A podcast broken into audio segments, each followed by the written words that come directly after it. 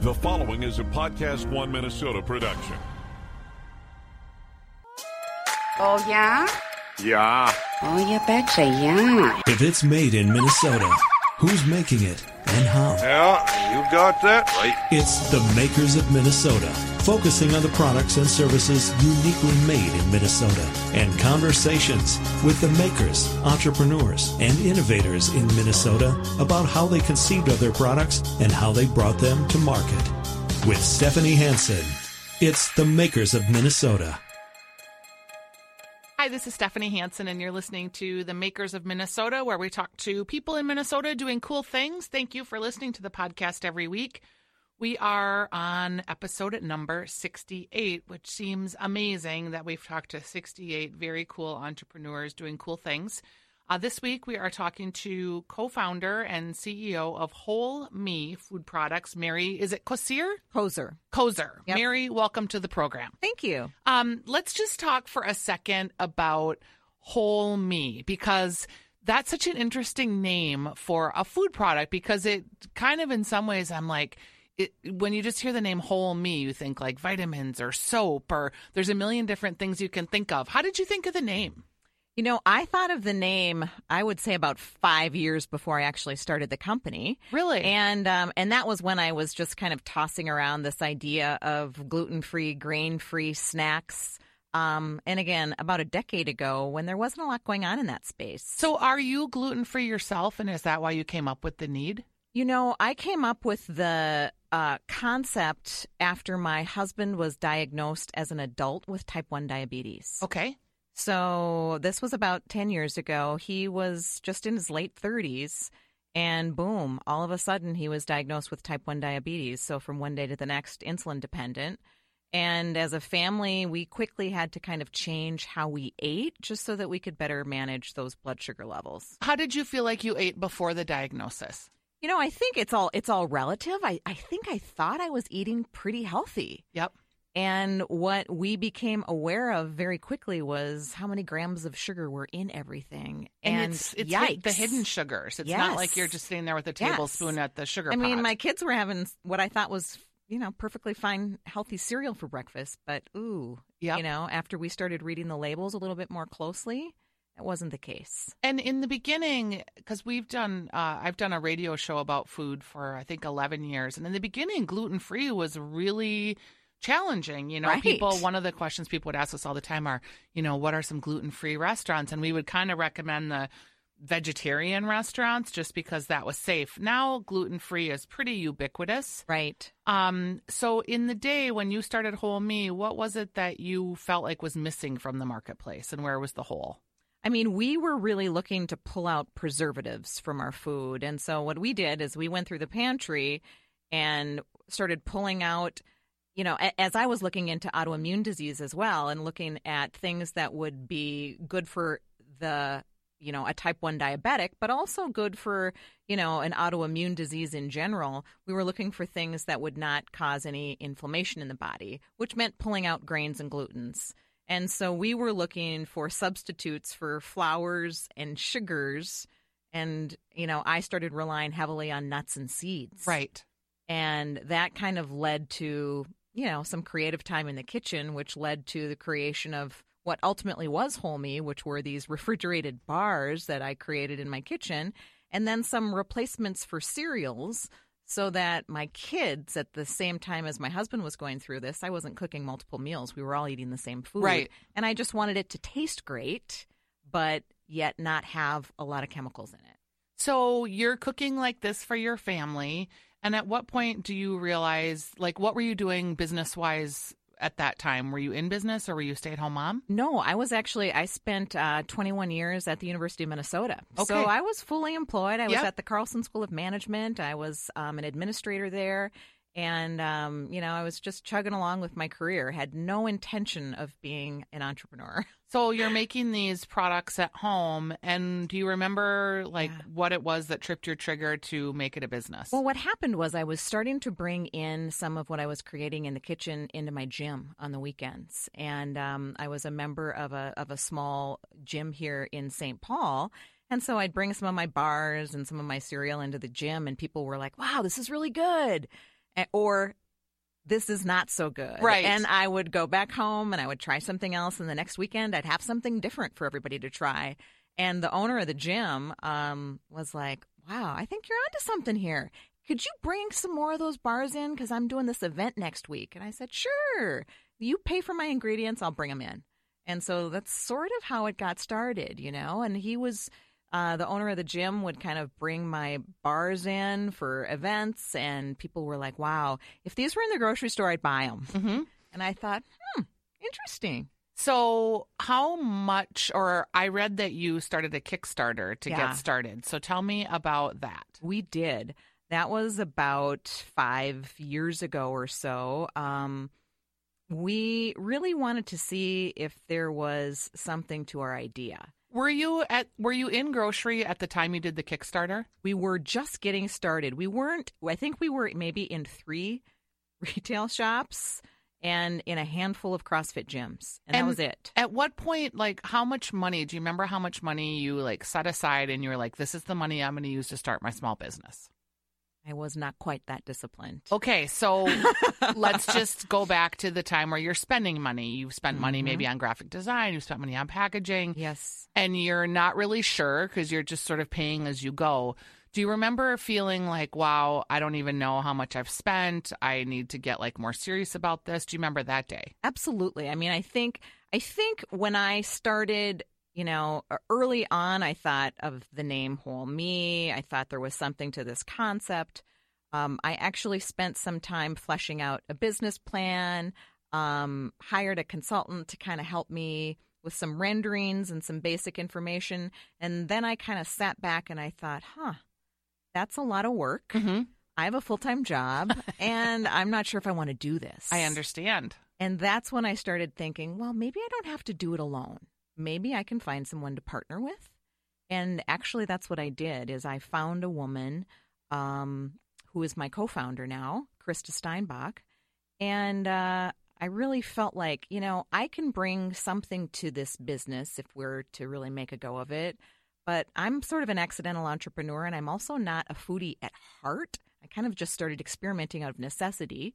And um, maybe if I could find somebody who was a foodie, um, that would be a good mix. How did you meet Krista? Again, I met her at my gym. Wow. um, so um, I had gotten to know her husband, um, and I knew that he and his wife were alum of the Carlson School, which is Mhm. where I was working.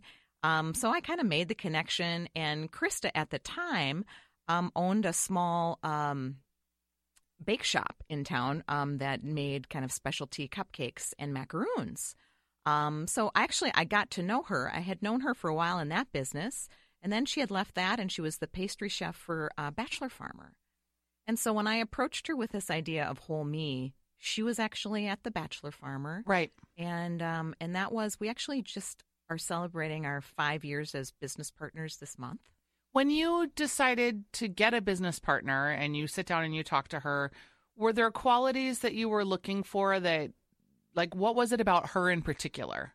with her, I was looking for somebody who knew the ins and outs of food, who also could be kind of an innovator for Whole Me, who could bring um, the idea behind the concept that I had to life and be kind of the innovation and the food brainchild behind it. Mm-hmm. Um, you know, in in retrospect, there are a whole lot of skills I could have been looking for, but I was really looking for somebody who knew food. It's knew- kind of funny that Yeah, that's why I'm kind of Yeah. poking at this a little bit because I find it funny that the skill sets that you reached out for were in the product taste food development side yeah, when you already had a product per Right, se. right. I did, and I thought, well, you know, I think she could bring this to a whole new level, Yeah, that's and she did. Yeah, she did actually. Um, and so that's what's kind of unique about it. And and she had, I knew she had a nice, solid business background. Yeah. which is also what I was looking for. And she'd been in and out of a couple of other small businesses, which I had never done before. So And being a member of the Carlson School in the faculty side of it, in the admin side, did you were you able to access the resources? That's a very You know- strong school for entrepreneurs. Yeah, I, I would say probably the, you know, one of my biggest assets is my network and my, you know, relationships, you know, within the business community, the nonprofit community, the extended, you know, entrepreneurial community. So I was able to really bring that, I think, to the forefront and, um, you know, knowing how to quickly kind of access different people for different kinds of conversations depending on what we needed. And so to this day, that continues to be really probably one of my biggest strengths. So you did the Kickstarter right around the same time that you met Krista. And Shortly after I met Krista and we decided to make a go of it, um, I would say about six months later, we, we, we were doing our Kickstarter. and you raised a lot of money. You guys raised forty thousand dollars. That Yeah. seems like a lot of money to me. Yeah, it was quite a bit of money. I mean, we were really at that point in time. We were, um, like I said, we had a handful of accounts, but um, and we were renting kitchen space out of a commercial kitchen on an hourly basis, and um, we were hoping to be able to invest in some semi-automated uh, labeling machine and some new packaging. Um, as we were sort of getting ready to scale, hmm and um, which is exactly what we did with the the money. And you went from originally doing kind of bars and grain cereals to what you have now, which are clusters, Mm-hmm. not bars at all. Why did you make the switch in um, the type of delivery? Right. Well, about a let's see, a little over a year ago, um, as we were thinking about kind of what's next for the company and looking to scale a little bit more aggressively than we had been, um, we were looking at our bars, and we had these two grain-free bars that were ama- they are amazingly delicious. Mhm. Um, they do have egg in them. They're kind of like a cake-like bar. Yeah. And so they required refrigeration. And at this point in time, um, we were really one of the only players in the refrigerated bar space. Um, but people would take a bar, throw it in their workout bag, forget about it. And the unfortunate thing about a really fresh product like that is if you forget about it, unlike some of the bars that are on the marketplace that, you know, six months later look and taste the same, Yep. this one grows mold. And so we thought, wow, it's kind of a costly proposition to do all of the educating necessary to not only the buyers in the stores but also to our consumers Yeah. on how to how to how to keep this bar fresh. And You as don't we want to be doing the missionary work on a brand Right. new category yeah, we just simply didn't have business. the Yeah. capital to be able to do that. So I tell people we still have a lot of fans who are like, "When are you going to bring those bars back?" And I think you know they're kind of like Disney that we put them in the vault, and hopefully, as we're better, you know, in a more strategically strong position when it comes to cash flow and capital, we could reintroduce them because now, actually, if you look at the marketplace. People have started to establish that refrigerated bar category. Yeah, and there's like refrigeration for the flaxseed oils and some of that kind of I right mean, up front by the registers. and perfect Yeah. bars and all Wella bars, and you know we Yep. we wouldn't be the first player, which also helps a little bit given our size. I was wondering too, like the bar space seems so Mm. competitive because there were just so many, not in the refrigerated section necessarily, but is there less competition as a cluster or because you're in the granola section of the store? So yeah, right now we actually I would say about eighty percent of our distribution is in the granola section, but our product is still pretty unique because it's a it's a pretty dense cookie like cluster. So Mhm. it's soft and you can either you know you can put milk on it, you can eat it by itself straight from the bag, almost like a bar, or you can put it on a smoothie or a, a yogurt bowl or whatever. So we're we're we're pretty unique in that space, um, but we're also starting to get increased distribution in the Better for You snack set, and so I think in both of those places our product plays really well. Have you quit your job? Yes, And when did you quit? I quit my job uh, a year ago, July, so about eighteen months ago. And do you did you get to like how did you make that decision? Because I think that's a decision that a lot of small business entrepreneurs. It's just that, like it's like one of the hardest decisions that they make. it was really difficult. And again, I'm, you know, I'm middle-aged woman Yep. and I I had really established what I think was a great career in higher education. I left as dean of the undergraduate program at the Carlson School, which some people would say, why would you ever leave a job like that? Mm-hmm. And I thought, well, you know what? I had held that job for about 10 years. I had built a great network. I was really proud of what I had done. And I was truly ready for kind of the next step in my career. Um, I also had a mentor at the time who had been helping me think through Whole Me and its launch. And I remember, you know, very specifically when she said to me, Mary, you know, if you're going to give this your all, you can't do it part time. You cannot be a part time entrepreneur and be successful. We've talked about that with other folks on the show that there's really a reckoning of kind of your hobby business and then you're deciding to go all in and make it your business. Did you so you have a family, I'm assuming. I do, yes. Um and so do you like go home to your family and say like we're going to go down to one income? What is this going to look like? I, I mean practically did you know like okay, this is how much money I can make and this is how long it's going to take me? Was money a consideration or did you have enough cushion from your partner? hmm You know what? Um, it's been a consideration all along the road. It's it's actually much more difficult than I anticipated it being. I also think, you know, I'm at an age where I'm in probably the highest or some of the highest earning potential Yep. of my career. And I've left that behind to be, you know, part of this emerging brand. And it's a struggle. My husband, um, before I quit my job, my husband um, took about a year, year and a half out of his job, and he was kind of a freelance consultant in healthcare, but spent it helping Whole Me. Mhm. And you know, as we were planning my transition, which was a little bit longer just because of my duration at the university, I didn't want to do it, you know, two weeks notice. Yep. There was there was quite a bit of transition and Sure. planning to make sure it was thoughtful, and um, so we spent, you know, we've we've been on one income basically for about three years now. And it's a continual challenge. I have a daughter who's a sophomore in college, a son who's a sophomore in high school. And so we're really, you know, pinching pennies like we've never done before Yeah, in our I can life. completely appreciate where you're coming from on that. And that's why I'm, again, just poking at that because it's one thing to have a business and to do it sort of after hours and your family's invested. It's another thing to completely take your income and move that off the table and then still ask your family to do all the uh, heart heavy lifting that it takes to support you and you know Right. weekends and nights and packaging or whatever it is that you end up doing and it's stressful it's super stressful it's really stressful. I would I would definitely say that it's been I mean, fortunate for us, my husband and I, we have to be in constant communication on our own cash flow, not Yep. to mention the businesses. But um, with college tuition and, and, and high school happening and the juggling that it requires right now in our family, it's it's significant. It's very significant.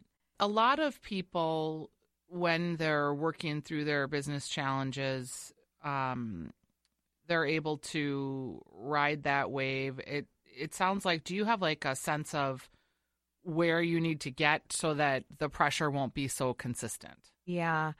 Um, you know, I'm cautiously optimistic that we've got um, you know, we're not a cash flow positive business yet. Mhm. And so as we kind of work through our challenges over the coming year, I think by the end of 2018, we're going to be much better positioned yep to really kind of hit 2019 and 2020 with a little bit more um, relief. a lot of people underestimate that it that takes more time than they thought Right. So every business owner I've talked to quit their job maybe six months to a year too early, Mhm. and yet at the same time, it's never early enough because you have to take the leap and launch.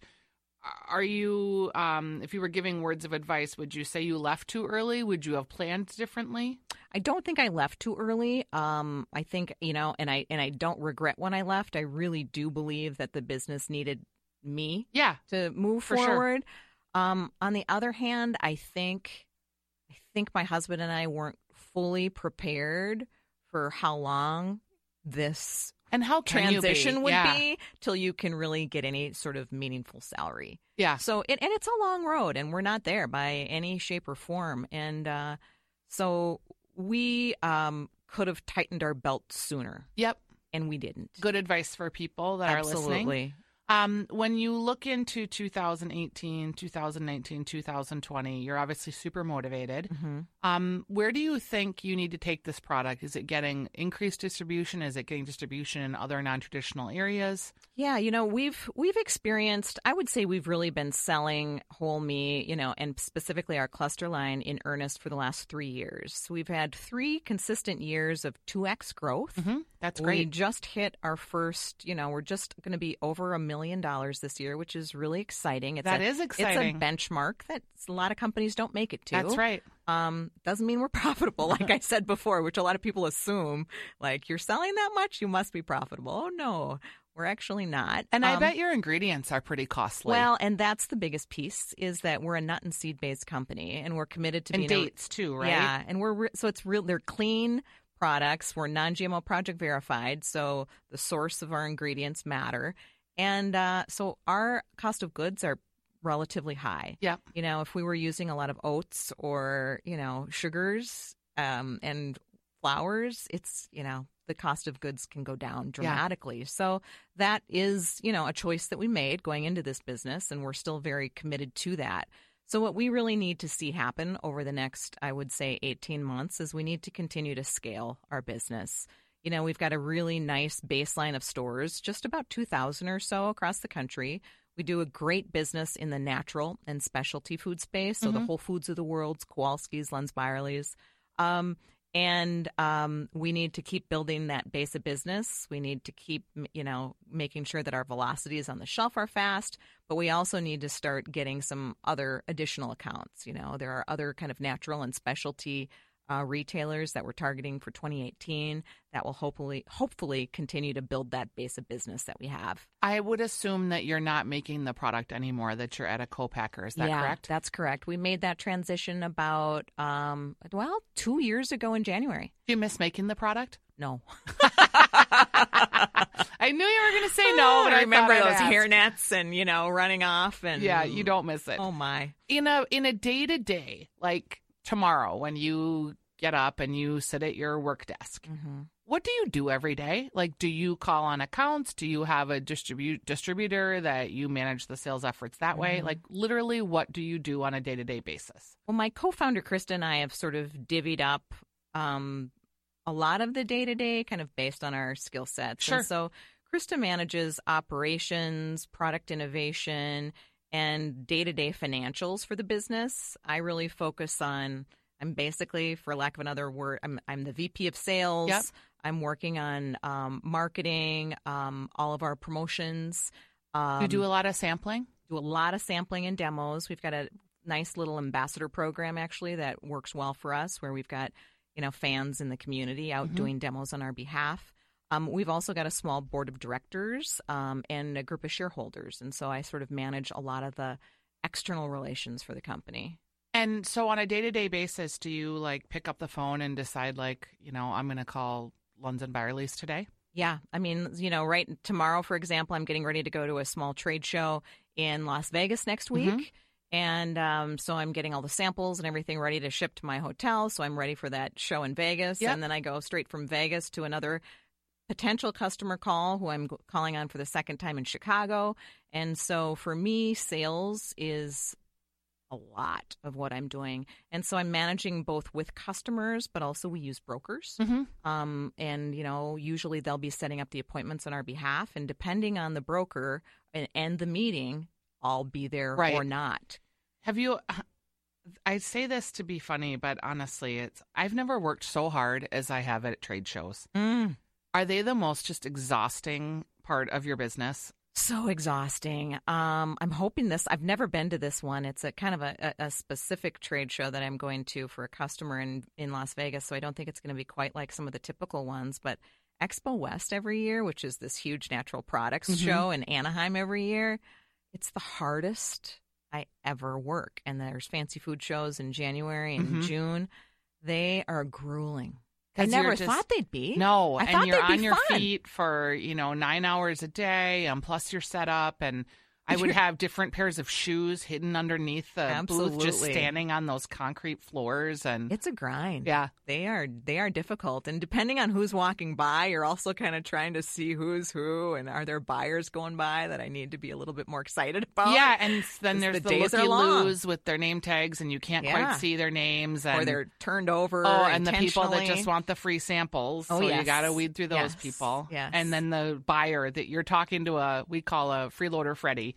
so freeloader Freddy comes by and you see the buyer you need to talk to and you can't get away fast enough and oh, I remember It's- those yeah, days. I mean, we've gotten we've gotten a little bit better at making sure they're staffed appropriately, and we might even bring an ambassador or two, just Yep. because you need breaks. yeah, for sure. They're really intense.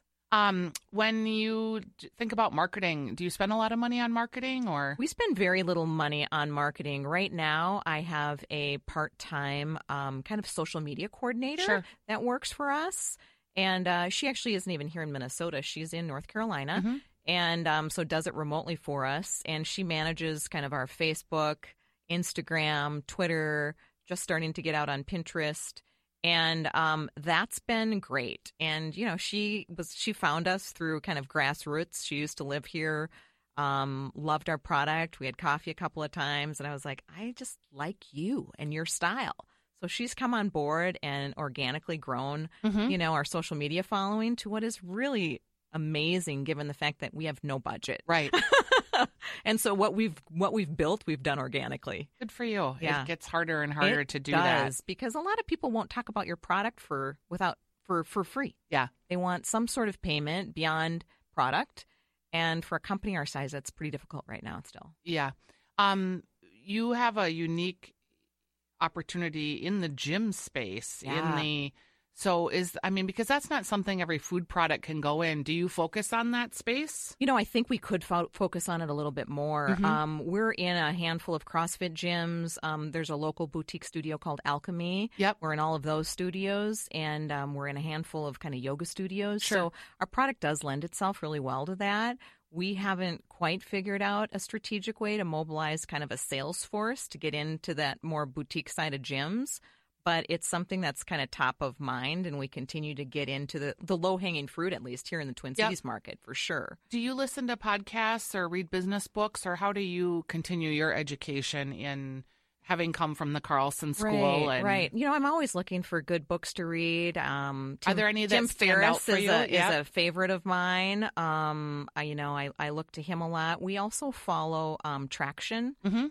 And um, so Do you want to explain that to people that maybe don't know what it is? yeah, Traction. It's it's this um, EOS system, which stands for Entrepreneurial Operating System, which is a very sort of tactical way to approach business um, from as as a startup. You know, you're starting from small and you're growing, and you're trying to understand the different roles and responsibilities. And folks are sometimes wearing many hats, and it gives you a language and a in a way to really uh, strategically attack your business um, when you might not have the resources to you know handle it any other way. So for us, you know, it, it, it gives you templates that you can build upon to create kind of who you are, your mission, your goals, your marketing objectives, and it's been really helpful for us. And it's a program that you sort of read the book and then you follow the independent disciplines and it's a reporting system, right? Right, it is, and and and there are very there are there are consultants that I Sure. wish we could hire to help us, you know, and guide us through, you know, a quarterly retreat. Right now, you know, we do that ourselves. And so you create the milestones, let's just say the big rocks, right? Right, the what are the goals? Yeah. And then you have the little rocks that support, the big the rocks big and the rocks. activities. How often do you think, as an entrepreneur that's doing that system on your own, do you visit the big rocks or is it every day? Like, are you really conscientious about like every day checking into that system? you know, it it, it, it it's directly related to what's on fire in the business. I understand. And lately, cash flow's been on fire. Yep. And so when we're really worried about um, how we're going to manage through quarter one 2018, some of those rocks aren't as important Yeah, anymore because you're just trying I to might keep the not be able to pay and- this bill. Yep. or ooh, that co-packer. Yikes. Yep. You know, so it's um and, and and at its essence, we should be more disciplined about that, but sometimes it's really hard. I totally get it. What do you do to relieve stress? Uh, I work out in your a lot. personal life. Do you? I do. what kind of workouts Thank do you like? goodness. So my neighbor Lisa is a um, trainer and a choreographer, a dancer. And they built this amazing little um, workout studio above their garage, and they happen to live two houses down from me. Wow. So And like so, a neighborhood exercise Seriously, group. four or five days a week, you're going to find me in her garage, and we're going to be just doing circuits or step, old school step aerobics, and we have a really good time. That sounds And hilarious. Thank goodness, because it keeps me. I feel like it's my therapy. Yeah, absolutely. And just do you are there other um makers that you collaborate with or other makers you admire that you want to Yeah, share? Actually, that's a great question. So, um, one of the things that's been a tremendous help to me as a food entrepreneur is, um, and I don't know if you've talked to her or not, but um, there's a there's a group that's actually part of the Holmes Center at the Carlson School of Management. It's called Grow North, and it's a relatively new arm of the Holmes Center for Entrepreneurship. It's run by Lauren Prodhan, and she is amazing. You should have her on your podcast. Okay. Um, but she's created this means for food um, entrepreneurs in the Twin Cities community to come together and network in really meaningful ways. For example, she invited me and a small group of, I think there are nine of us in the Twin Cities. We come together monthly as part of um, this pilot program for the CEO Roundtable, where we're all from food businesses. We come together for a moderated discussion for four hours once a month, which is a huge commitment. Mm-hmm. Four hours doesn't sound like a lot, but for us to come together on the same day every month for four hours is nothing short of Yeah. impossible. But we had to all commit to this up front. Lauren found funding for this, and we're able to really basically kind of open up the engines of our businesses and share in confidence with each other Yep. what's going on and really use the group as consultants to help us solve problems You're lucky to have that sort oh of a my resource. gosh i feel really fortunate and um and the friendships and the trust i think in the group is um unlike anything i've ever been a part of It's pretty neat. It sounds like we've been talking with Mary. Uh, say it again, Kosier. No, Kozer. Cos- Kozer. Sorry, I knew I was going to do it wrong. Um, from Whole Me, and Whole Me are clusters of nuts and dates and goodness that are in like a granola type package. Um, you have is it four flavors now? That's right, Yeah. Okay, and you want to give us our, your four Sure, flavors? yeah. We've got four flavors. Uh, almond coconut was our original flavor. We've got lemon berry chia, which is a little bit like a lemon poppy seed muffin in a bag, really delicious. Cinnamon banana chip, which is uh, very cinnamon forward, um, tastes a little nice and wintry. And then our latest was a salted peanut chocolate. and what's your best seller? good. Our number one seller is almond coconut. Okay. And uh, salted peanut chocolate, which is our latest SKU, is quickly taking market Isn't that share. funny? Because that's your latest one. Yes. Well, yes. thank you so much for being on the Makers Podcast and good luck. Thank you so much. Appreciate it.